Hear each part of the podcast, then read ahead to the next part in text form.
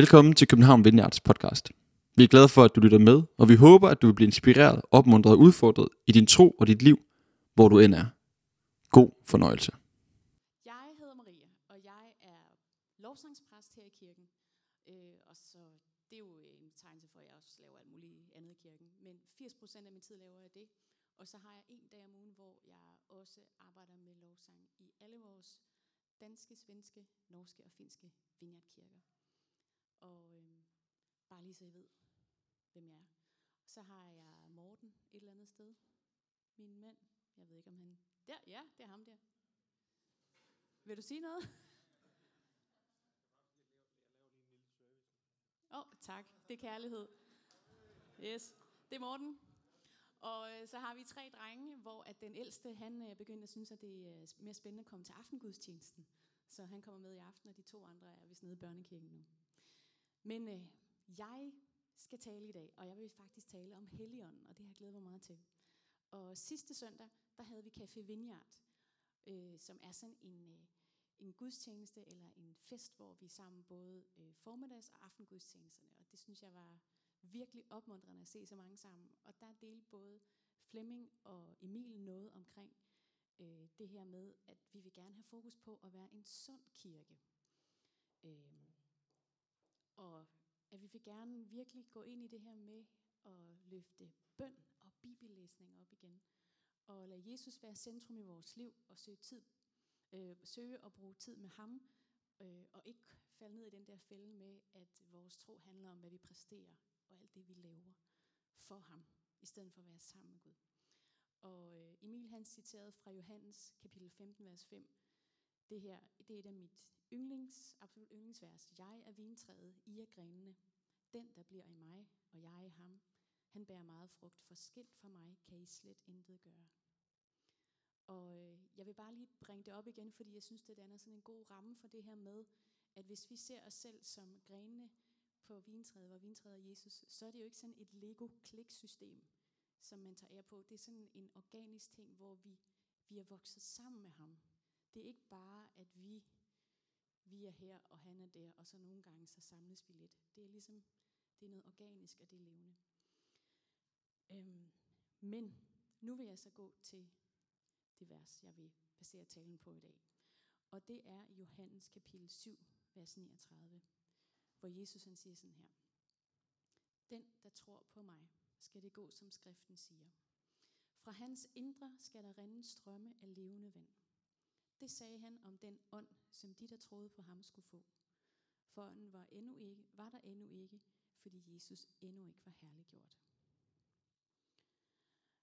Da jeg skulle putte min yngste søn søndag aften, her sidste søndag, så havde vi en, øh, en klassisk putte-situation, som handler om, at lige pludselig så var han bange, fordi han var kommet til at tænke på noget hyggeligt.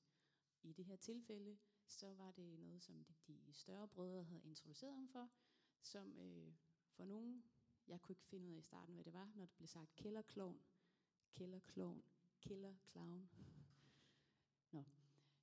Men øh, han var i hvert fald bange for det her, som han var blevet introduceret for. Og så sad jeg der ved hans øh, seng, og skulle til at lide den sædvanlige, vi plejer. Vi har haft den her samtale mange gange. Hvem er det lige, øh, som er den stærkeste i verden? Hvem er det lige, som er din ven? Og hvorfor behøver du så overhovedet at være bange for noget som helst? Øh, men så fordi, at jeg samtidig også har skulle forberede mig til, øh, til talen her, så blev jeg sådan for mig selv lidt nørdet, fyldt med en begejstring over, at det er jo mere end det. Det er jo mere end bare, at vi har verdens stærkeste ven, hvis jeg skal forsimple det fuldstændig. Det er jo, at Gud han har givet en levende del af sig selv, som bor i os, som kan tage bolig i os, når vi inviterer ham derind. Og det er jo ret vildt og ret fantastisk. Øh, og hvis vi går tilbage til verset, det er de her strømme af levende vand, som flyder hele tiden. Det er jo ikke, det er jo ikke sådan en gave, som vi kun åbner om søndagen, eller når vi er sammen med andre. Det er noget, som er der hele tiden, og som flyder. Gaven skal ikke åbnes om søndagen kun, og den er for alle. Og jeg må nok indrømme, at øh, jeg var mere begejstret i selv der, end øh, Samuel, som øh, ja, egentlig bare ikke gad at sove alene. Men vi fik bedt sammen, og der kom en fred. Men hvis vi skal gå tilbage til det her med strømme af levende vand, hvordan forestiller du dig de her strømme af levende vand, som der er i det her vers? Hvis det er mig, så forestiller jeg mig noget brusende vand. Noget, som er i bevægelse, noget, som ikke er stillestående. Noget, som har kraft og liv. Men det er også noget, som kan risle sådan stille og blidt. Og jeg forestiller mig også noget vand, som er friskt og køligt, opkvikkende. Og så, så hvis jeg lukker øjnene og sådan tænker på det her vand, jeg forestiller mig, så tror jeg også, det er noget, hvor man kan se, sådan, at solen stråler spiller i det, og der er forskellige farver. Bare i det her vand, der sådan bevæger sig og strømmer afsted. Og øh, for en anden gang, hvor jeg talte, der har jeg faktisk delt det her med, hvordan øh, mig og Morten var i Israel, og jeg fandt ud af virkelig, hvor meget at vand, når det bliver beskrevet i Bibelen, er et symbol på livskraft. Fordi det er så tørt og så voldsomt varmt, at man har virkelig, virkelig brug for vand. Og man ser den der kæmpe store forskel, når der springer en kilde op ude i ørkenen, og hvordan der vokser ting op langs siderne. Grønne planter, og det ser helt anderledes ud, bare lige der, hvor der er vand. Så livskraft. Gud, vores himmelske far, skaberen af universet, han har givet os en levende del af sig selv. Og det er en ærefuld og virkelig uendelig kærlig gave, som vi ikke skal tage for givet. Fordi tænk, at Gud han ønsker at bo i os. Og det, som jeg godt kunne tænke mig nu, det var at invitere dig med på tur ud i vandet. Og øh, du må godt både holde øjnene åbne, og du må faktisk også godt holde munden åben. Fordi du må godt både se og smage mere af, hvad der nu er, der kommer her. Og det kan være, at du har dine helt egne spørgsmål lige nu. Fordi for nogen kan det der med helgen, det er noget for flere af os, være sådan lidt udefinerbart. Hvordan kan helgen være strømme af levende vand i mit liv? Det kan være sådan noget fluffy noget. Jeg forstår det ikke helt. Og i øvrigt, så er jeg ikke sådan en følertype. Øh, og jeg behøver ikke at gøre alt muligt pinligt her. Og græde, eller grine, eller danse, eller... Ja, jeg har det faktisk helt fint i mit liv med Gud, uden det der noget. Det er værd, at du har det sådan. Det er helt normalt at have det sådan. Det kan også være, at du ikke har forholdt dig til det her med helgen før, og måske er du nysgerrig. Det kan være, at du ser, at folk bliver bedt for i kirken. Øh, det kan også være, at du oplever en form for fred, et eller andet, man ikke rigtig kan sætte fingeren på, hvad der sker øh, i lovsang under talen. Øhm, det kan også godt være, at du oplever masser af helgen i dit liv. Og det kan være, at du tørster efter endnu mere. Og så en af de ting, som jeg vil sige i dag, det er, at der er stadigvæk mere. Det er ikke sådan, at der er sådan et mål, at sige, så nu har du fået nok. Nu behøver du ikke mere. Nu har du lige til, du kan klare dig, og så får du ikke mere. Der er mere. Øh, måske har du smagt og mærket nogle dråber, men der er strømme af levende vand tilgængeligt.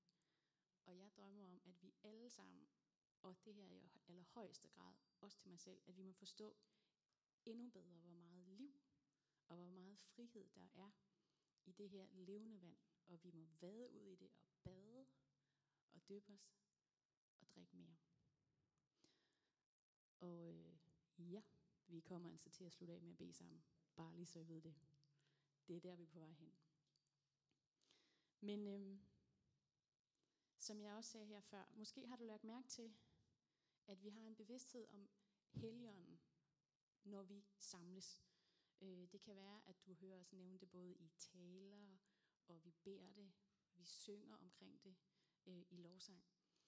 Og det influerer faktisk også måden, vi gør ting på, hvordan vi laver gudstjeneste. Vi vil gerne skabe plads til Helligånden.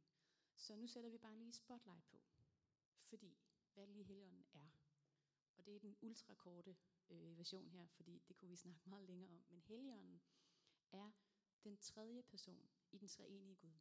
Faderen, Søn og Helligånden. Og det her med træenigheden, hvis du synes, det er meget spændende eller forvirrende, så har Emil en super god tale, som hedder Gud er kærlighed, som man kan lytte på podcast fra maj eller juni 21, som forklarer noget mere omkring treenigheden. Så den parkerer vi lige, og så går vi videre. Øhm, Guds ånd er en person. Ligesom faderen, Gudfaderen og sønnen Jesus er det. Og Jesus kalder ham i Bibelen for talsmanden. Han siger sådan her, når talsmanden kommer, som jeg vil sende jer fra faderen, sandhedens ånd, som udgår fra faderen, skal han vidne om mig. Talsmand hedder også på græsk parakletos, og det betyder en, som er kaldet, kaldet til at stå ved din side. Og det synes jeg er en rigtig fin beskrivelse. En, som er kaldet til at stå ved din side. Og Helligåndens mission er at vise os Guds nærvær her i verden. Vise hen til Jesus. Og øh, man kan beskrive det lidt. Man har en klassisk en, det er det her med at beskrive Helligånden som vinden. Men når vi puster på noget, så kommer kraften fra vores indre, fra os selv, men samtidig så repræsenterer det en, en kraft, kraften, når vi blæser på noget. Og der står også i apostlenes gerninger, men I skal få kraft, når helligånden kommer over jer. Guds nærvær, hans helligånd, er allerede til stede i skaberværket omkring os. Han er over det hele, alle steds nærværende. Han er omkring os, i dig og i mig, lige uanset om vi er opmærksom på det eller ej. Der er ikke nogen del af skaberværket, hvor Guds kraft ikke er årsagen til dets eksistens. Men ligesom vi i Bibelen kan læse om, at mennesker oplevede Guds kraft og herlighed, så er det faktisk sådan, at Helligånden i dag nogle gange træder ud af baggrundstæppet. Altså hvis I ligesom kan forestille jer her, ikke? Lige pludselig træder han ud af baggrundstæppet, eller kulissen, og så kan vi opleve ham, når vi for eksempel beder til ham, lytter, når vi læser i Bibelen, når vi lovsynger. Og det kalder vi hans manifesterede nærvær. Og det vil så også sige, at når vi henvender os til Gud og beder eller synger ordene Kom Helligånd, så er det ikke for at tilkælde ham, fordi han ikke var der i forvejen. Men det er en invitation og vores udtryk for, at vi som fællesskab siger velkommen til Guds Helligånd, som allerede er hos os. Øhm, ja. Og det er også bare sådan, at uanset måden, som Helligånd opleves på, så vil det efterlade en eller anden form for effekt. Et aftryk. Og det er altså ret meget mere end en rar følelse i maven. Fordi i Guds nærvær, der bliver vi forvandlet. Så hvad gør Helligånden? Hvordan virker det der levende vand?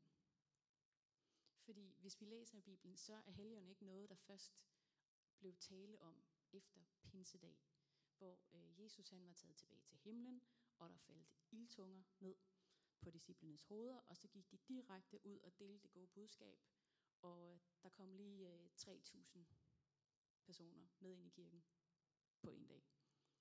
Altså en voldsom, kraftfuld opgradering lige der. Men der er faktisk rigtig mange fede historier. Jeg er blevet helt tryllebundet af at dykke ned i det her inden. Og jeg går ikke ned i detaljer, men jeg har bare lyst til at slynge nogen ud i håb om, at I kunne synes, det var så spændende, at I havde lyst til at kigge noget mere på det selv. For eksempel i det gamle testamente, der er der flere øh, historier, som handler om Guds herlighed og hans nærvær, fordi hans helligånd var noget, som et Guds folk de måtte forholde sig til, både åndeligt, følelsesmæssigt og også fysisk. Ligesom vi kan i dag. Så det levende vand, det giver kraft og liv. Og øh, jeg kan også, vi kan også sige empowerment. Jeg synes ikke, jeg har sådan et godt dansk ord, der sådan siger det i et ord. Men empowerment, det ved vi godt, hvad er. Ikke? I det gamle testamente, der beskrives Helligåndens aktive virke mere som Guds nærvær eller hans herlighed, og det blev manifesteret på mange forskellige måder, for eksempel ildsøjler, skysøjler, vind, brændende buske og alt muligt. I salme 104, vers 30, så står der, du sender din ånd, og der skabes liv, og du gør jorden ny. Det er hans ånd, der har skabt. Helligånden giver kraft til at tjene. Josva, som var Moses, for Bibelens efterfølger Moses, som ledte Israels folk igennem øh, ørkenen, og det med vandet, der delte sig, og alle de her ting. Øh, han blev salvet, og så fik han lederevner og visdom. Og i det gamle testamente, så var der mange dommere, som øh, før at der ligesom var konger, Og de fik simpelthen kraft og visdom fra, fra Gud til at kunne træffe de rette beslutninger og lede Guds folk. Øh, da David, som også er en berømt konge for Bibelen, da han blev salvet som konge, så kom Guds ånd kraftfuldt over ham. Og da de skulle bygge øh, templet i Israel, så var der en fyr, der hed Bezalel, som simpelthen fik af Helligånden kraft og øh, hvad hedder det, inspiration til at lave alle de kunstneriske, flotte ting i templet. Og ikke nok med det, så fik han faktisk også kraft til at kunne øh, videregive sine gaver. Det synes jeg er ret fedt, at man også kunne give dem videre, og det var en del af det. Og så en af de øh, historier, som jeg synes er ret sjov, det er, at Saul, som var konge, da David ikke var konge endnu, og som havde nogle øh, seriøse issues med misundelse, som øh, godt ville øh, have fat i David og slå ham ihjel, fordi han, han godt selv vil blive ved med at være konge.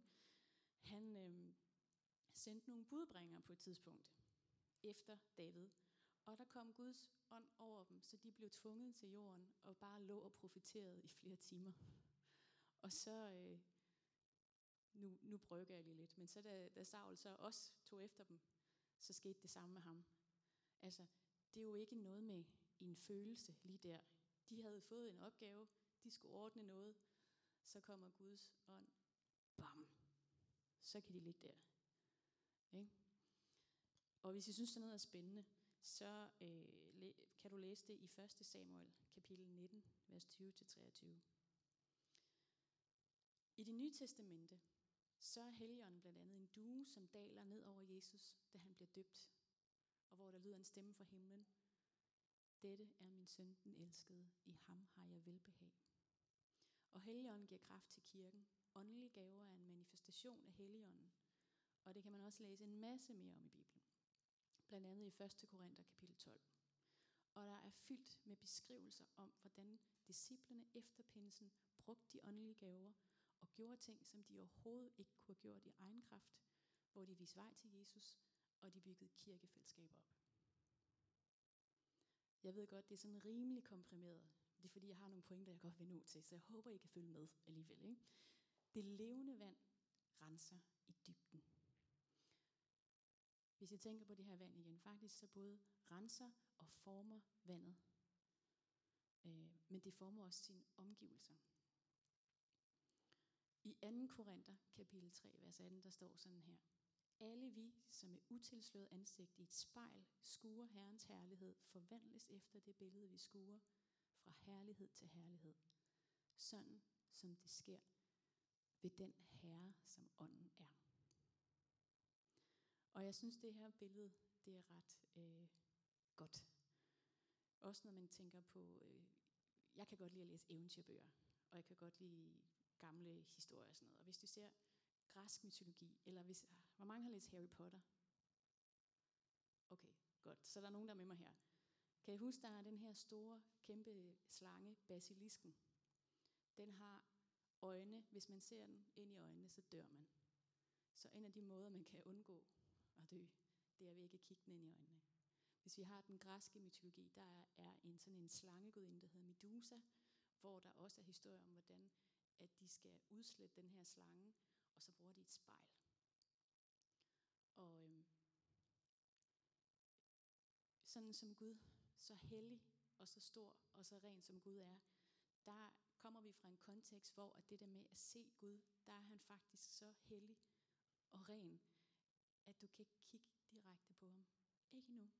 Det her, det var før Jesus han øh, sørgede for, at vi kan være sammen med Gud. Så det her med spejlet. Nu prøver jeg lige at læse det igen. Alle vi, som med utilsløret ansigt i et spejl skuer Herrens herlighed, forvandles efter det billede, vi skuer fra herlighed til herlighed. Sådan som det sker ved den herre, ånden er. Helligånden forvandler og viser hen til Jesus. Altså når vi ser, når vi tør at kigge i det der spejl, og hvis vi tør at lade være med at tage en kæmpe skygge på, eller solbriller, og se hen på, hvem Gud er, ved Helligåndens kraft, så bliver vi forvandlet.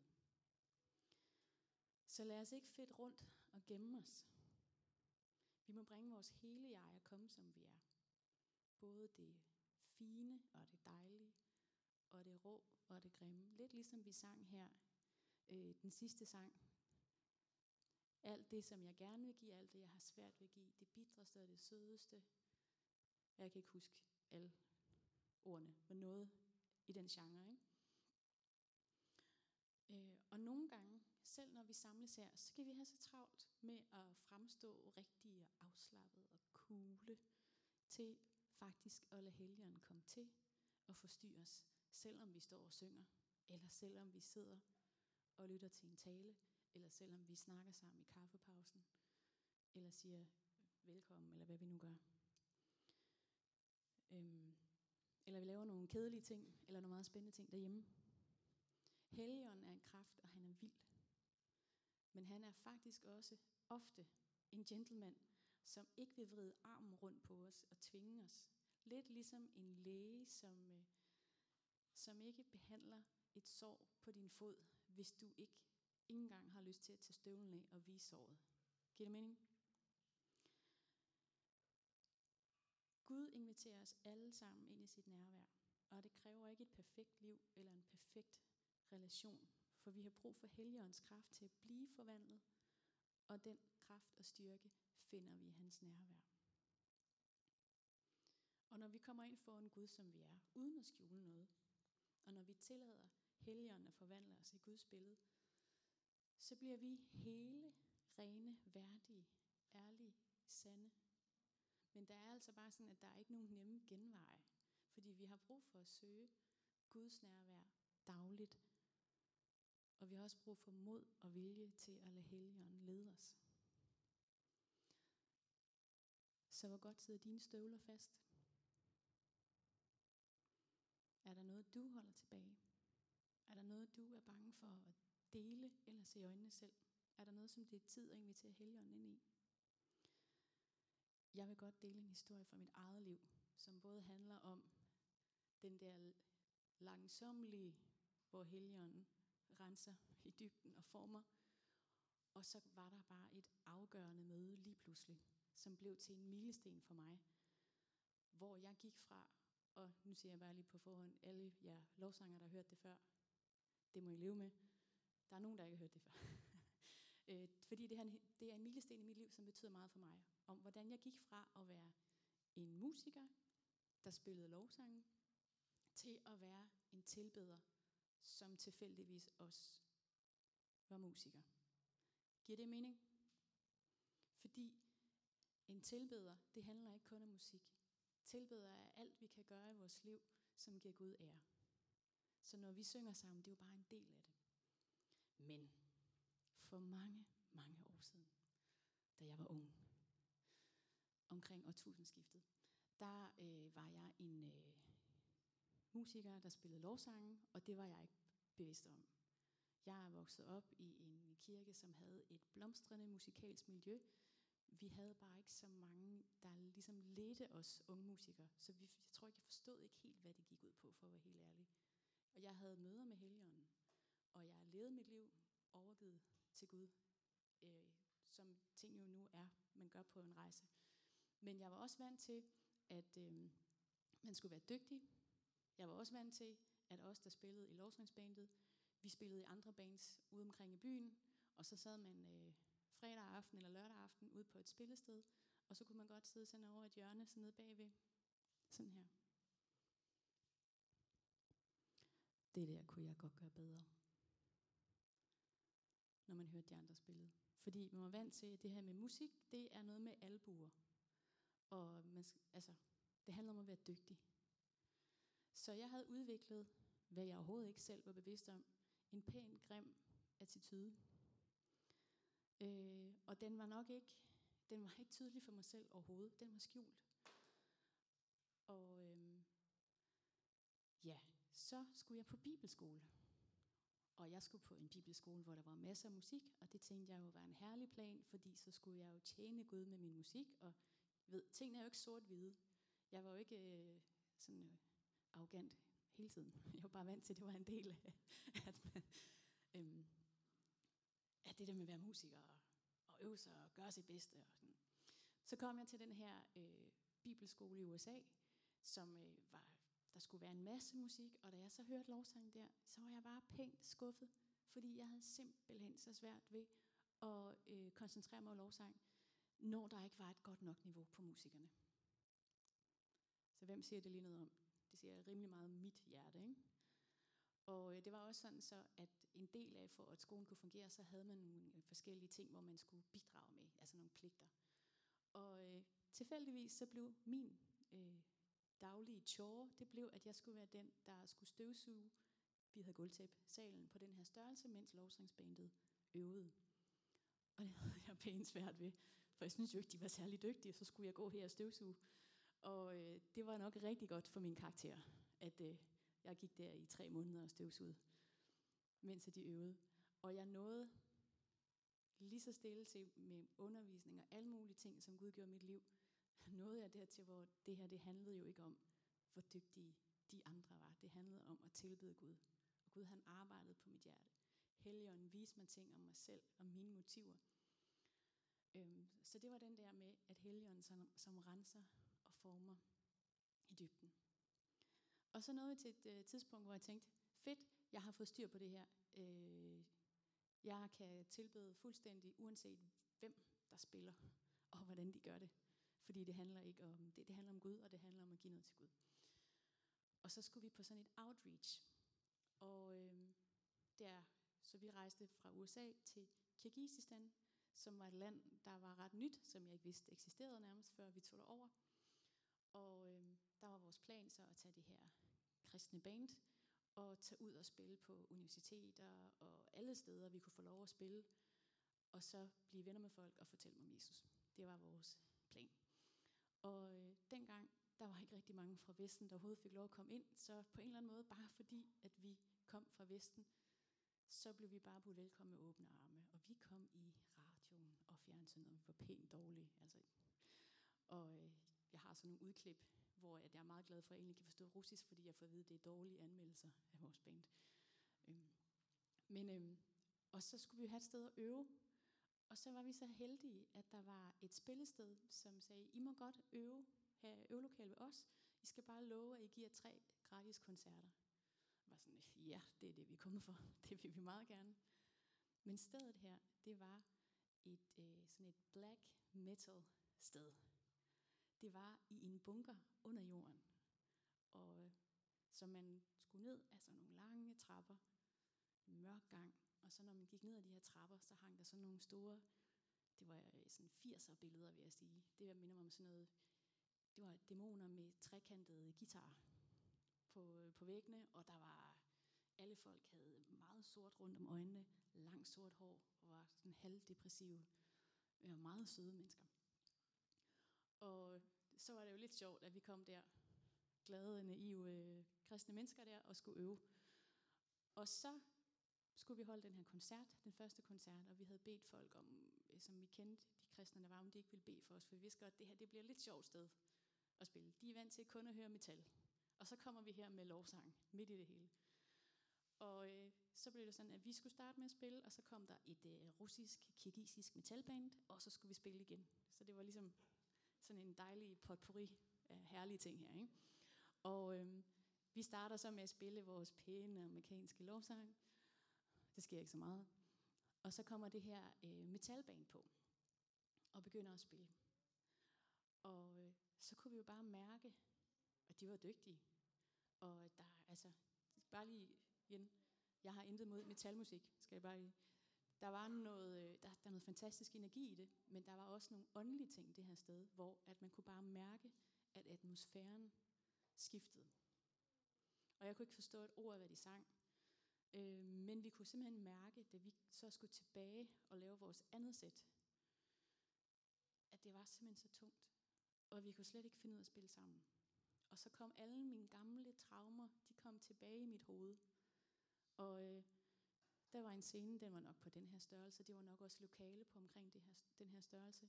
Jeg var forsanger, så jeg stod forrest i midten. Jeg kunne ikke engang gemme mig bag et klaver. Det er ellers meget praktisk nogle gange. Og øh, Første sang, det skulle starte med bassisten og trommeslæren, der skulle spille noget meget simpelt sammen. Og det kunne de lige pludselig ikke finde ud af.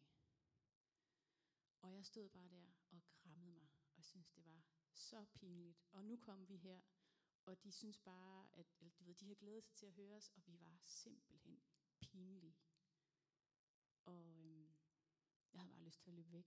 Og jeg ved ikke, hvor lang tid jeg stod der. Det kunne godt være, at det var et minut. Det kunne godt være, at det var to. Det kan også godt være, at det slet ikke var lige så lang tid, men det føltes som halve timer inde i mig. Og øh, på et eller andet tidspunkt ved jeg ikke, hvad der skete. Men så trådte helgen ud af bagtæppet. Og det var i hvert fald ikke noget, jeg havde gjort. Fordi jeg stod bare og var flov. Men helgen kom på en måde, som, øh, som at i dag har gjort det til en milepæl for mig. At man kunne simpelthen mærke nærværet i rummet. Og det var et rum, hvor vi var, det var jo kun os, der sådan på den måde kendte Jesus, der var fyldt med folk, som havde alle mulige åndelige ting, som de øh, eksperimenterede med. Og det var nok primært noget, som ikke var noget øh, Gud, engle, helionsagtigt. Helt over i den anden ende. Og øh, vi begyndte bare spontant at tilbede, og det tror jeg engang, jeg havde prøvet før på den måde at spontant tilbede. Og man kunne se, at folk, som stod der, enten så begyndte de at løfte deres hænder, og, og bare også give sig hen i, hvad... Altså, man kunne bare mærke den her kraft for Helligånden. Og der var også nogen, der var sådan mere... Shit. Nej, det må vi ikke sige. Øh, hvad foregår der her? Ikke? Hvad foregår der lige her? Og sådan lidt skræmte. Men primært så var folk... Altså, de var i Guds nærvær. Og det var så overraskende. Og det var det sidste sted, jeg havde forestillet mig, at det her skulle ske. Og, øh, og vi tilbad bare, og lige pludselig så, så jeg sådan, kiggede over på, jeg kunne høre violiner over for den her side, og stryger. Jeg kunne ikke se nogen, men de var der. Og vores bassist, han blev så begejstret, at han bare åbnede munden og råbte på Jesus, så meget hans kæbe gik af led. øhm, og så stod han jo bare vi andre, vi opdagede ikke noget, han fortalte det bagefter. Der, der er ikke rigtig nogen, der kan huske så meget. Øhm, men det, som det gjorde ved mig, det var, at, at Helligånden tog noget, som var noget op i mit hoved, og så røg det hele vejen ned til mit hjerte, hvor jeg virkelig forstod, det her, det handler ikke om, hvad jeg kan. Det handler om, hvad Gud kan gøre. Og jeg må bare stille mig til rådighed. Jeg havde det bare sådan, jeg sad på min seng om aftenen, da det her var sket, og sagde til Gud, hvis det, hvis det er sådan her, det virke, hvis det er det her i virkeligheden, så er jeg med. Altså, hvad skal jeg gøre? Jeg er med. Jeg er på.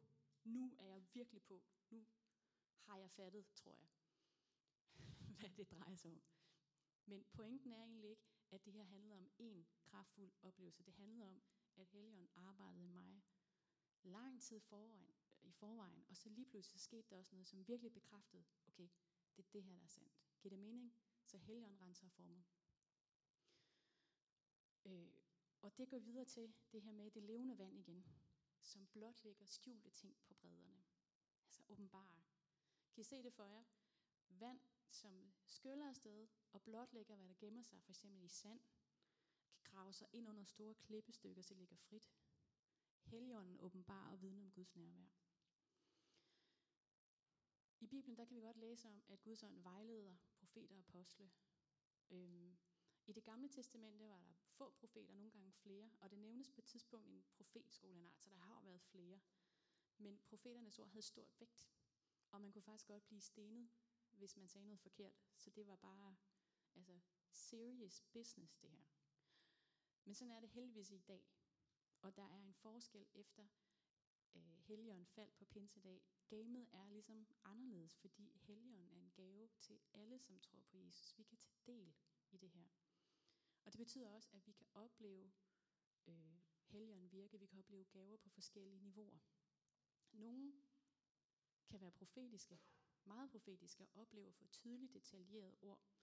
Og nogle oplever brudstykker. Øh, nogle tænker, at det slet ikke er en mulighed. Men Helligånden kan åbenbare Guds nærvær for alle, og det er ikke en lukket klub, det her. De mest almindelige måder, som vi kan opleve, Gud taler på, det er for eksempel en særlig tanke, noget man læser i Bibelen, en sætning, der står ud. Det kan være billeder, man oplever, øh, oplevelse af fred, drømme, syner. Og hvis du har været her i kirken et stykke tid, så har du garanteret på et eller andet tidspunkt oplevet, at der måske er nogen, der kommer herop og deler noget, som de har øh, fået. Det kan også være, at du er blevet bedt for, at der er nogen, som har, har talt nogle ord ind i dit liv, som du kunne mærke ind i dig selv, det her, det var til mig. Hvordan kan de vide det? Øhm. Det er også vigtigt for mig at sige, at her vil vi gerne være opmærksom på, at vi ikke trækker noget ned over hovedet på nogen som helst. Så når vi fortæller, eller nogen her fortæller, så siger vi ikke, så siger Herren, som en endelig. Så er det mere, at vi siger måske, jeg har en oplevelse af, jeg fornemmer at, fordi vi vil gerne være opmærksom på, at vi kan godt tage fejl. Og hvis noget er til dig, så skal du kunne teste og mærke efter, om det er rigtigt. Øh, og hvordan tester man det? Er det i overensstemmelse med de værdier, vi læser om i Bibelen? Er der andre, der kan bekræfte det? Så det vil jeg bare lige nævne, for det er faktisk noget, som, øh, som lever om er, som er i vores kirke. Ja, så helligånden vidner om Guds nærvær. Det kan være en mægtig kraftudladning, men det kan også være fint og næsten umærkeligt, som en faldende fjer. Ordet manifestation kommer af to latinske ord, som betyder den dansende hånd og den festlige hånd. Og det synes jeg faktisk er et ret fantastisk billede. Forestil jer Guds hånd, som danser over os, imens den virker og imens den glædes. Helligånden skaber en atmosfære, der peger på Jesus. Kærlighed, sandhed og bevisning om synd. Helligånden trøster, opmuntrer, underviser og belyser ting for os. Og nu kommer jeg til det sidste punkt. Det levende vand, det samler os. Helligånden forener. Hvor der er vand, der er der liv.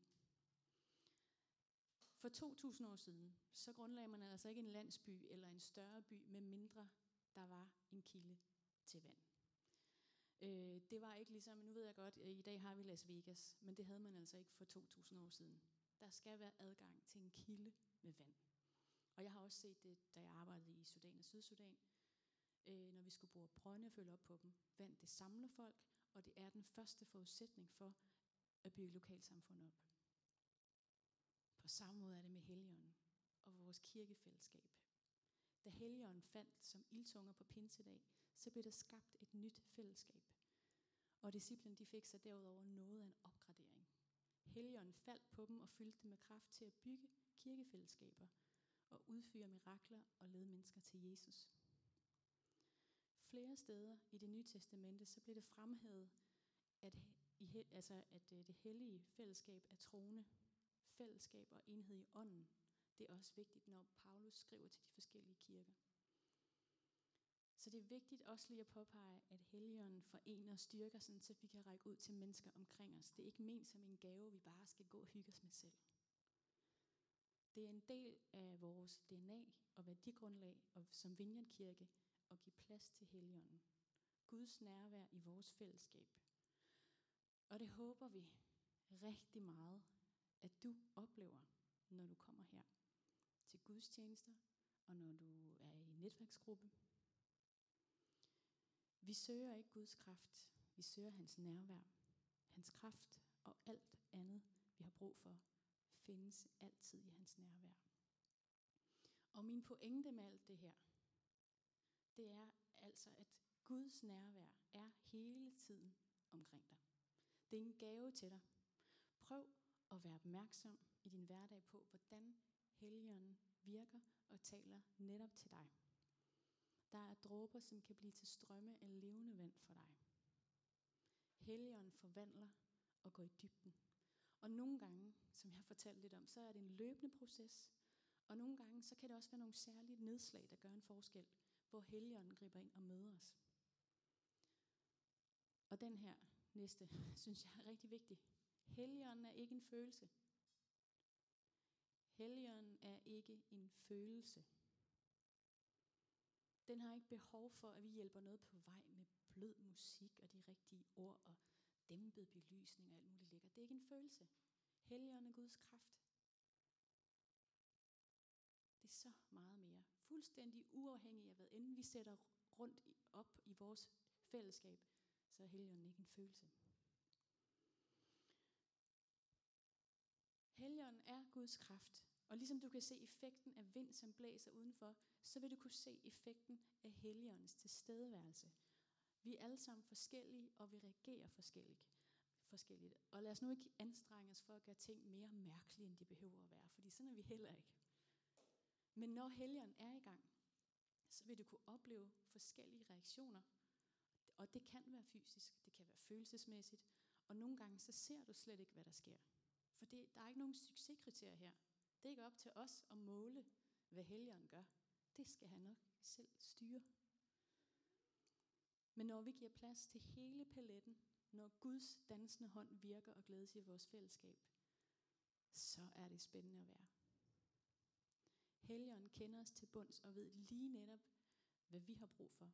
Og du skal ikke være bange for, hvad Helligånden kan finde på. Nu.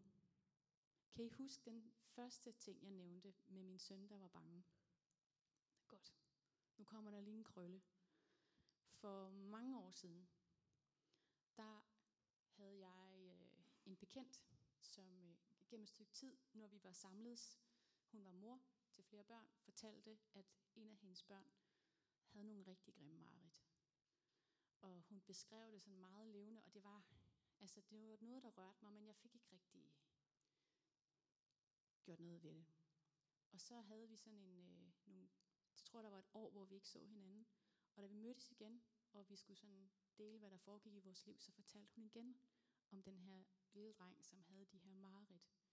Og det var en art, hvor de, de prøvede at gøre alt muligt for, han måtte ikke se noget som helst, der kunne påvirke ham.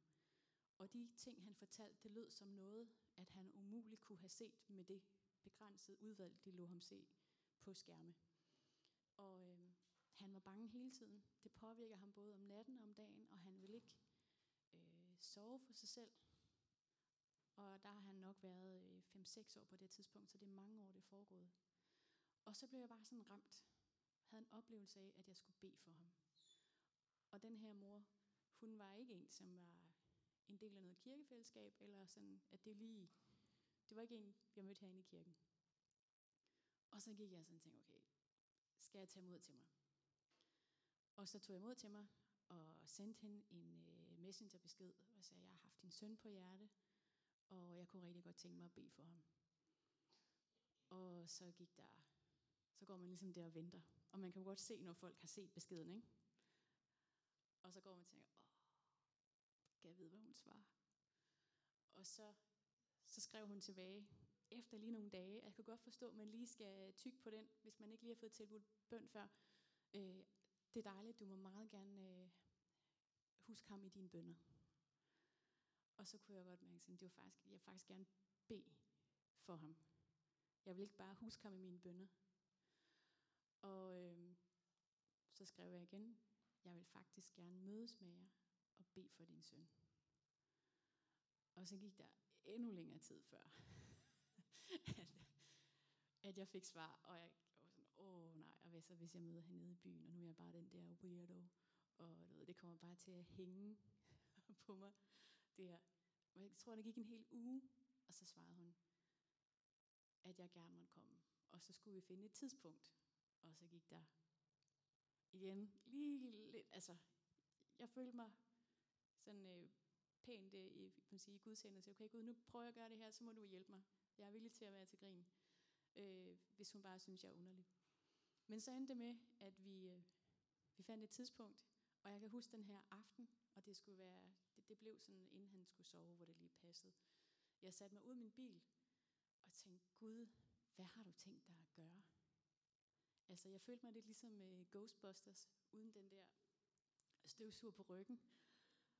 Og satte mig ud i bilen, og kørte herover til den her adresse, til det her hus, hvor jeg aldrig havde været. Og sagde, hvad må der møder mig her? Og Gud, hvad, hvad vil du gøre? Og så kom jeg ind, og så var moren der med sine børn. Og så satte jeg mig sammen med den her lille dreng og, og fortalte ham egentlig det, som jeg fortalte helt fra starten, som jeg plejer at sige til min egen søn. Jesus, han er jo, du kan tænke på ham lidt ligesom en superhelt. Han er universets stærkeste, og han er din ven. Og øh, hvis du har ham, så er der ingen grund til at være bange for noget som helst. Og så lærte jeg den her familie at bede en kort bøn. Og det var, der var ingen fred, der sænkede sig. Der var ikke øh, al mulig vild vind, eller på ingen måde noget, der fysisk bevidnede, at der skete noget som helst. Og da jeg gik derfra, så skal jeg gerne indrømme, at jeg tænkte, nå, det var det. Så har jeg da så også lige øh, været dum på den konto. Men han har da lært at bede en bøn. Og så tog jeg hjem, og så hørte jeg ikke mere før tre eller fire uger efter. Så fik jeg lige pludselig en lang besked, hvor moren så skriver, at den her dreng var fuldstændig forandret, da jeg var gået ud af døren. Han var gået direkte ind og havde lagt sig til at sove på sit værelse. Han øh, havde nu ikke sovet inde ved dem i en måned, eller tre uger, eller hvor lang tid det var, og han var ikke bange om dagen, og han var ikke bange om natten. Og så er det bare, jeg tænker, hvor er Helligånden omsorgsfuld. Fordi hvis den her dreng var bange, så det sidste i verden, han havde brug for, det var der et eller andet weirdo, der skulle ske, når jeg kom. Altså, og min pointe er bare, vi skal ikke være bange for, hvad Helligånden vil gøre, fordi uanset når vi beder sammen i dag, om du mærker eller oplever noget som helst, så arbejder Helligånden. Og nogle gange kan det godt være, at vi først ser det om en måned, eller om fem år. Det kan også godt være, at vi oplever noget i dag. Men Helligånden virkede som det levende vand. Og den her gang, der var det Helligånden, der virkede som stille og stærk og fredfyldt rislen. Og de her dråber blev til strømme af levende vand, og det gjorde altså en afgørende forskel. Ikke bare for den lille dreng, men for hele hans familie. Tak fordi du lyttede med. Vi håber, du går herfra med fred i hjertet og mod på mere. Du kan finde mere fra København Vineyard på Facebook, Instagram og vores hjemmeside. Du skal vide, at du altid er velkommen i vores kirke på Nyvej 7. Vi håber, at du får en god dag.